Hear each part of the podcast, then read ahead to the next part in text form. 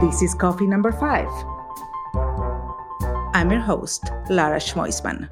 Hi, everyone. Thank you so much for being here today. And today I have a special guest. We're here with Dr. Ali. Uh, Dr. Ali, I know her for a little while, and she's super fun to talk to. And also, she is spicy. She has a lot of knowledge, and she's been around the academic world.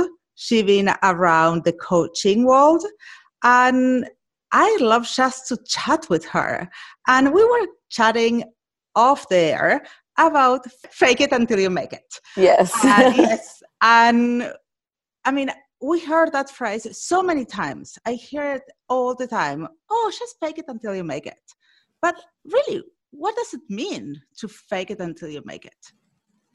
I feel like when it comes to fake it till you make it, it's less about like lying to people and saying like you have something that you don't necessarily have. And it's more about like giving yourself the confidence to step into something, to step into something that maybe you wouldn't normally do with an air of like, I got this, right? So it's like if you're com- if you're not super comfortable in doing something, just do it.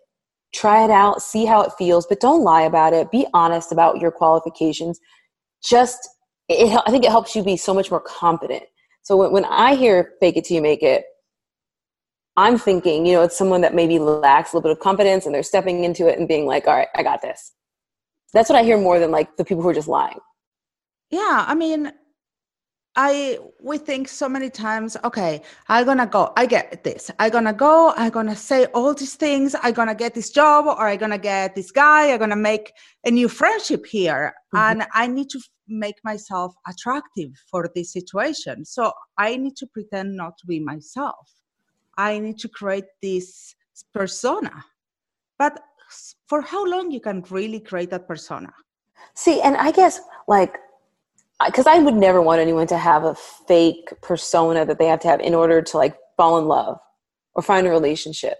But I feel like I feel like the fake it till you make it component maybe starts even before that. Like maybe if you're a person that's kind of shy and you wouldn't normally even go on a date, right? You still show up as yourself, but you kind of fake your confidence. Like, you know what? I'm going to try it. I'm going to go on a date anyways. Even if I normally want to stay home and Netflix and chill with me and my popcorn bottle or my, my box of popcorn or whatever, I'm going to do something that I normally wouldn't do, which is go on a date. But you still show up as you. Yeah, but maybe you dress in a way that gives you some confidence. Exactly. So maybe you wear something like a color that makes you feel confident, or you wear a style that makes you feel confident. I don't necessarily think that means you have to, you know, like let everything, you know, be entirely different than you normally would be, but just maybe something that makes you feel a little bit more safe. Yeah, well, I've seen so many people lying about job interviews mm-hmm. and then trying to fake it, but they cannot make it. See, so yeah, we were talking about that. Like if you say on your application like fluent in like you know French and you can't speak any French, that's not faking it till you making it. That's lying, right? That's lying on your resume. But you know, if you are someone who's like like i said earlier like maybe you're someone who's not super confident and you normally would shrink down in your chair during the interview and you wouldn't have great posture and you'd be uncomfortable and stuttering instead sit tall in your chair you know square off your shoulders speak from your chest you know like or speak from your diaphragm and be really direct so that's kind of faking it till you make it with something that's a little bit more personal not something that's like lying. Like, you know, I'm going to say I know Adobe when I don't. That's yeah. not faking it till you make it.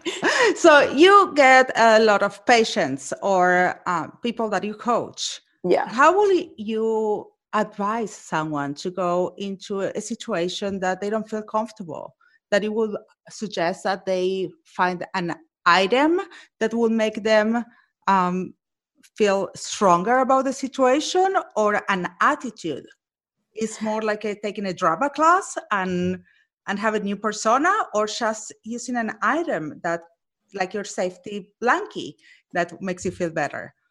I've done everything with everyone because different people are different. And like you're totally right. Like I, I i'm literally wearing this ring right now that i'm kind of like spinning around my finger. It's like my distraction ring uh-huh. when i'm trying to focus on something. It kind of helps me focus. So i have definitely told people like bring something that you love into that space. So you're uncomfortable you want something safe yeah so for people who need that safety item then there's also like like i mentioned colors before for some people they are so charged up by the color red when i for me back in the day it used to be the color yellow whenever I had to do something that was a little uncomfortable for me, I would cover myself in yellow. And for some reason it worked. Then well, for yellow is brave. I have to tell you that. I know it looks great on you, but that's very outside of my comfort zone. See, so maybe you would do like a like a, a like a, a jewel tone blue. Mm. Like I feel like you look good in the blue. No, I just do black. You just black for you, okay? Yeah, uh, just black for me then for, for other people, it's meditation, right? So before you have to do that thing that's really uncomfortable, sit with yourself, get quiet, breathe, calm yourself down, and then step in with with superiority, with a feeling of like, I have this. I've conquered my issues. And if you and if they rise up in the middle of something, take a few breaths while you're sitting in it.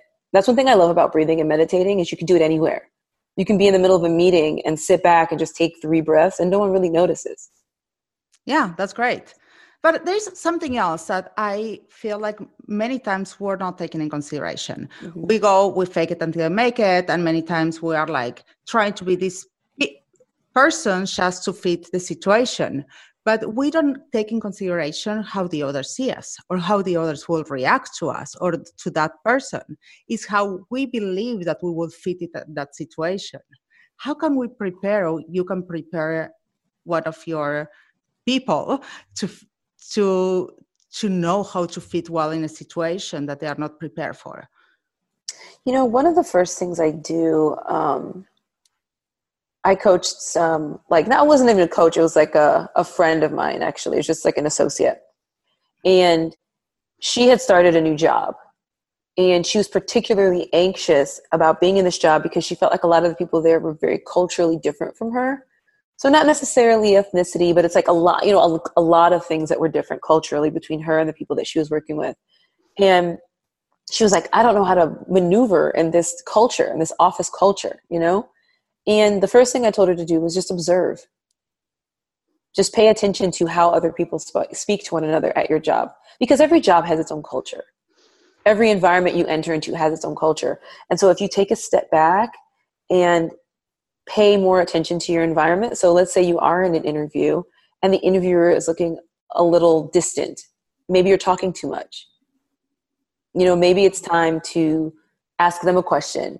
Maybe it's time to keep your answers really short because maybe that's what they're looking for. So you're looking for body language. Are they you know looking off to the left or the right? Are they you know kind of like have they changed their position in the chair? Have they crossed their arms? Are they kicking their foot a lot you know are they looking genuinely disinterested? And then you can begin to pivot your own actions based on how well you were able to observe other people's actions in the moment.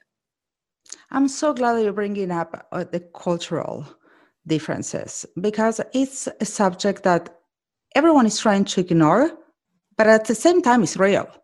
Oh, we so all ha- we all have real backgrounds. I mean, I'm super proud of my background, who I am, and who my family is, and what they went through.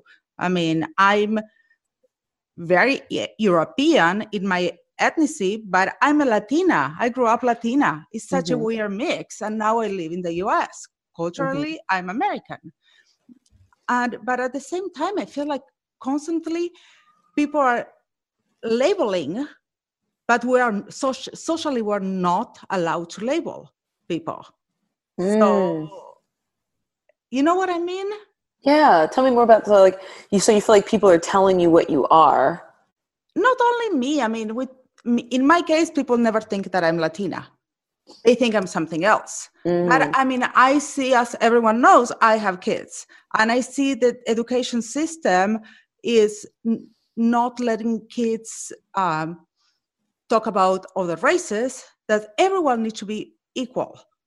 So, and mm-hmm. to me, it's totally wrong because there is a beauty of being different. Yeah, and I think talk about it. yeah let's talk about it i think we should embrace it that because everyone has a story i absolutely love that and i think that that's so accurate and it's like let me share about my culture let us understand that different doesn't mean worse different doesn't mean better it just means different. Exactly. And we have a lot of things about us that are similar but we have some things about us that are different. And let's not erase the differences because they're things that we can actually learn from. And let's just talk about them let's talk and, about our culture. and mm-hmm. actually you can find a lot of similarities mm-hmm. instead of finding the differences. And you will be sur- surprised. Exactly. ignorance is what makes us a lot more different I agree. And so I think that when you say like we can't talk about things, you know, like you're saying like at your kid's school, like they don't want them to talk about races and differences, then we kind of end up being ignorant because how else can I learn about another culture if I don't talk to somebody from that culture? It's not politically correct. Because what's unfortunate is we don't want to in in a possible attempt to protect like protect minority groups from being stigmatized end up actually eradicating conversations about ethnic groups because what ends up happening is we kind of default toward the culture of the United States, which is white. And so mm-hmm. any discussion that we have ends up being a discussion more so focused in the majority culture of the United States. And so, in a way, are we actually hurting minority groups by not being open about discussing some of the things that make different groups beautiful? Because here's the other thing you know, being Latinx doesn't mean you're the same as the next Latinx person. Absolutely. You know and saying? Again, yeah. we're going at the fake it until you make it. We're trying everyone to be to fake it and to be part of a new culture that we're all faking it to be politically correct. Yeah, and I think the beauty of the United States is that we all live here. Yeah. Everybody from the entire planet. Everybody is here in this one place and we are all American and also other. Yeah. That's what's beautiful about it, you know, and we get to be both. We get to be all three, four, five things 20, a million. You don't have to be just one thing because we're also now opening up to different gender identities and different sexual orientations and you know and, and there's so and then religion when you when you add all of this together we are all a very unique culture in and of ourselves each of and us i love that i love i'm just feel so proud and this is what it was so attractive to me mm-hmm. about this city and this country that everyone was welcome. Exactly and right. And there was acceptance. And but I, I, know you did a lot of research also about your culture and about your background but also to find the differences what make your culture tick exactly because we don't even always understand our own culture. I mean there's so many things that go into being like for example i'm african american i'm black american whatever but there are so many things that go into it. There's so many different cultures within the culture that you're constantly learning something new you're constantly discovering okay, your own tell culture. me something. What do you think T- tell me something that you learn about your culture. What makes them tick? What makes them eh, something eh, this completely different that it will make a white person or an oh, asian or you know I, I think a large thing that um i've come to be aware of is not just about music right um, I think music is obviously very central to the Black culture, but I think beyond that, I think rhythm and movement are very central to the Black culture. I feel like we use our hands a lot, we, we, we move a lot, and not every Black person does this, but kind of in general, and in my personal family culture, and even I notice when I'm really thinking hard and I'm trying to focus on something, I find myself moving a lot. Like I'm walking, I leave my house and I go and I walk around. Um, I'm not a, a really wonderful dancer, but when I'm like really feeling creative, I'll turn on music and I'll just move, you know. And so I feel like there's something about my culture where um, movement is very center and very and and being rhythmic is a, a central component to our existence. It gives you balance. It, it yeah, it really does create balance. Like I've even had some clients that were kind of nervous when it comes to talking, and, and we, we would practice some like steps they could do so they wouldn't be sitting still when they were talking so they would be on stage moving with their words and it was something that was so fundamentally helpful to them that we discovered and so i'm really working it into a lot of the work that i do with people um, is working in being rhythmic and being fluid and and and maybe even having like a sing-songy kind of nature to your language like when you go to the black church pastors don't just talk they sing. You know they're singing. Every word that they say is very rhythmic. And i think it's a part of our culture that we we um at least i think maybe i didn't i wasn't fully aware of until maybe the last four or five years. It's just i see it everywhere now. I just see And it over and over again. How you feel like all this new knowledge changed you professionally and not only professional but personally? How you approach now your life since you learn all this from your roots? You know, I think I'm more kind to myself because um, I had a, a supervisor once, and this is like very, this is, this really hurt my heart. I had a supervisor and I loved her and I thought she was amazing. And she took me in her office one day and she told me that she believed that I had attention deficit disorder. And I was devastated. I don't have attention deficit disorder. Nothing's wrong with having it, but I don't have it. I've never been diagnosed with it. I, I don't have it. And that, and she told me that my career would be damaged in the future if I didn't take medication for this attention deficit that she believed I had. And I was so hurt by it because I was just like, oh my God, I look up to her so much, but I just don't agree with her, you know? Uh-huh. and and her words come up in my head every once in a while right? I'll be sitting really still trying to like work on something. I'm always working on a proposal or a pitch or a script or like a you know uh, notes or something that requires me to sit still. And i just get antsy. And i'm like okay let me get up and do something else. And i and now that i kind of have focused more on this rhythmic nature to me and my culture and who i am i realize that it's not necessarily that i can't focus. It's that i need to focus in a different way and so now I'm a little bit more kind to myself. When I've been sitting still for an hour, two hours, I get up and I dance.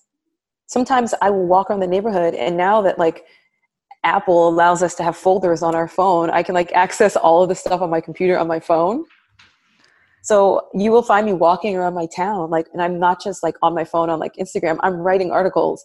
I am like researching something and adding it to a proposal i'm coming up with ideas and everything works so much better for me when i'm moving. And and so now i'm really accepting myself for the way that i get work done and i'm not judging myself for not being able to like sit still in a quiet room for five hours and just like churn something out. It's just not me.